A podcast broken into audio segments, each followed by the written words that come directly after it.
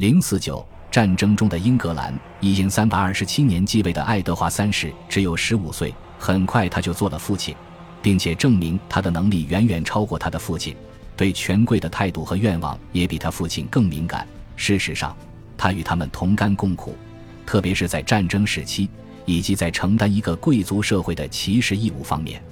与此同时，新国王在对法国的宏伟和受欢迎的计划中，引发了类似于爱德华一世在不列颠群岛和加斯科涅的事业中所引发的问题。若这些计划最终失败，那么对英格兰的影响可能与爱德华二世统治时期的影响相似。一因三百三十七年，漫长战争的爆发意味着税收增加的幅度甚至高于爱德华一世晚年的水平，且爱德华三世对商人。银行家和地主表现出跟爱德华一世同样的冷酷无情。此外，在国王和权贵们所热衷的战争处于最激烈的时刻，国王却不在战场，这给通常在国王个人领导下运作的复杂政府提出了难题。爱德华发回的有关治理英格兰的法令，因三百三十八年在泰晤士河畔华尔顿发布。导致了国王和他在法国北部的顾问们与留在英国的议员们之间的摩擦。有些人甚至担心，如果战争取得成功，英格兰在爱德华的心目中的地位可能没有法兰西王国重要了。因此，1339至1343年间又出现了另一场危机：权贵、商人和下议院向国王提出抗议。有人劝说爱德华要对他的权贵。神职人员和普通百姓更加谨慎和体贴，最终的和解和重建对国王的信任是可实现的，因为爱德华三世是一个明智务实的君主，充满自信心，但不会让他膨胀成傲慢。他任命了他的权贵们可以接受的大臣，顺从了议会对自身重要性的呼吁，并且与他的大臣们建立了非凡的融洽关系。这是他在英国的统治和在法国的野心维持了四分之一个世纪。尽管英格兰参与了最重大的战争，但避免了进一步的危机。十四世纪七十年代的情况与八十年代形成了鲜明对比。对于生活在当时的英格兰人来说，在持续的对法国战争以及爱尔兰和苏格兰边境的破坏性小冲突中所遭受的挫败令人不安。英格兰享受了十年的战争获利和税收暂停之后，重新纳税遭人怨恨。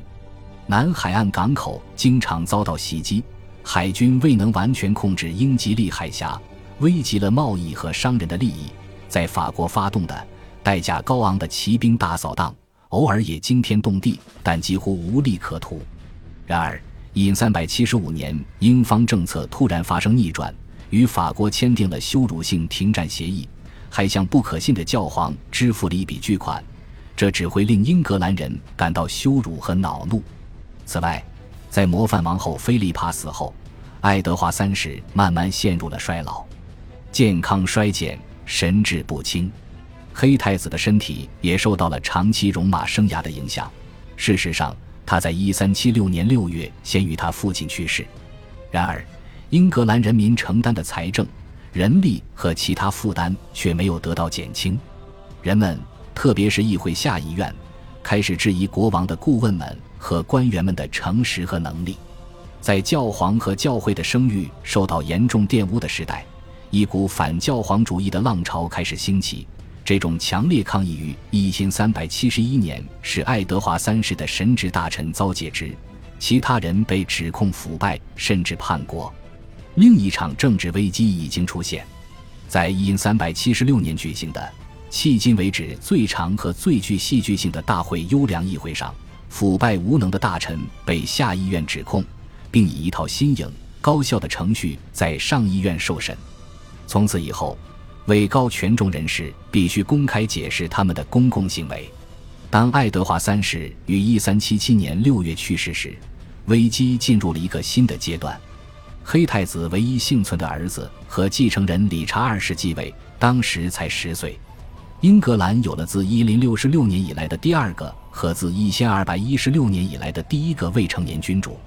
一千二百一十六年，年仅九岁的亨利三世即位后，出现了一段政治动荡时期。因三百七十七年之后发生了类似的情况，并在英格兰东部和东南发生了农民起义。一三七七至一三八零年间，政府为了资助战争而征收了一系列人头税，这些税率高于平常税率。一因三百七十九年的人头税则通常被称为“邪恶补贴”。人头税在东盎格利亚激发了针对征税人员和法官的暴力事件，因为他们试图强迫百姓遵守纳税要求。但是，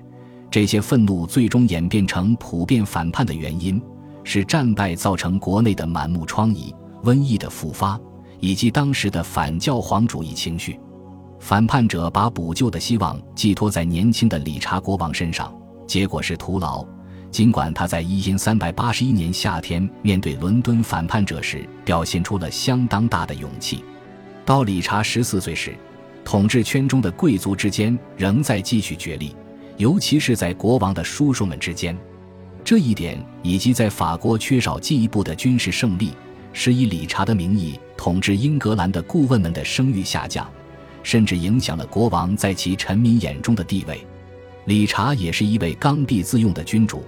他的不安全感导致他依赖于不值得信赖的宠臣，类似于爱德华二世的情形。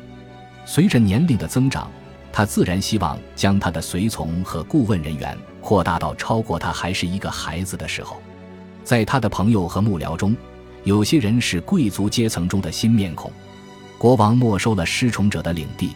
然后把他们慷慨地馈赠给他的朋友和幕僚。议会和一些权贵于一千三百八十六年攻击了理查最亲密的幕僚，甚至威胁到国王本人。具有金雀花王朝所有君主的固执的理查拒绝屈服。